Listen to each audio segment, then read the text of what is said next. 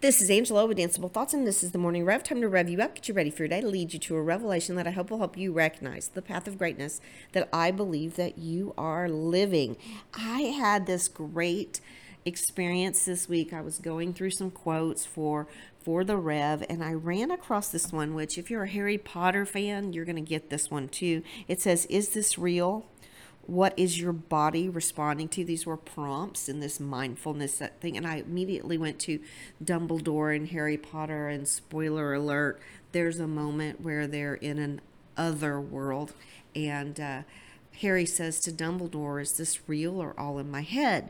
And Dumbledore basically says something that equates to of course it's in your head and how you respond to it is is your choice. So if you're a harry potter fan you're going to love that. But i'm going to jump back into my my thought here. Is this real? And what is your body responding to?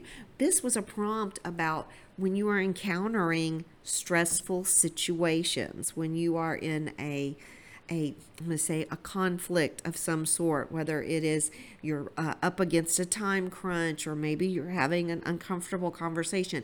I want you to think about how your body responds to that. Do your shoulders clench? Do your hands close up? Do you draw back? Does your posture get rigid? Do you sink down? Do you shorten your body?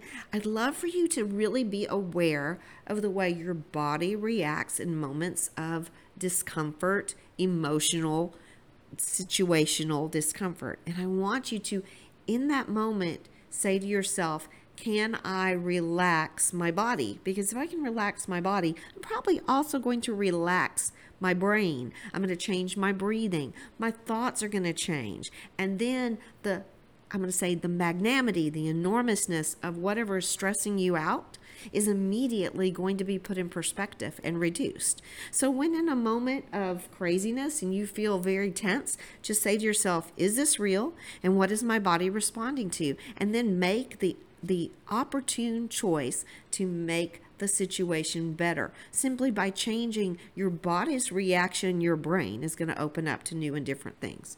That's a deep thought, but it's certainly worth practicing.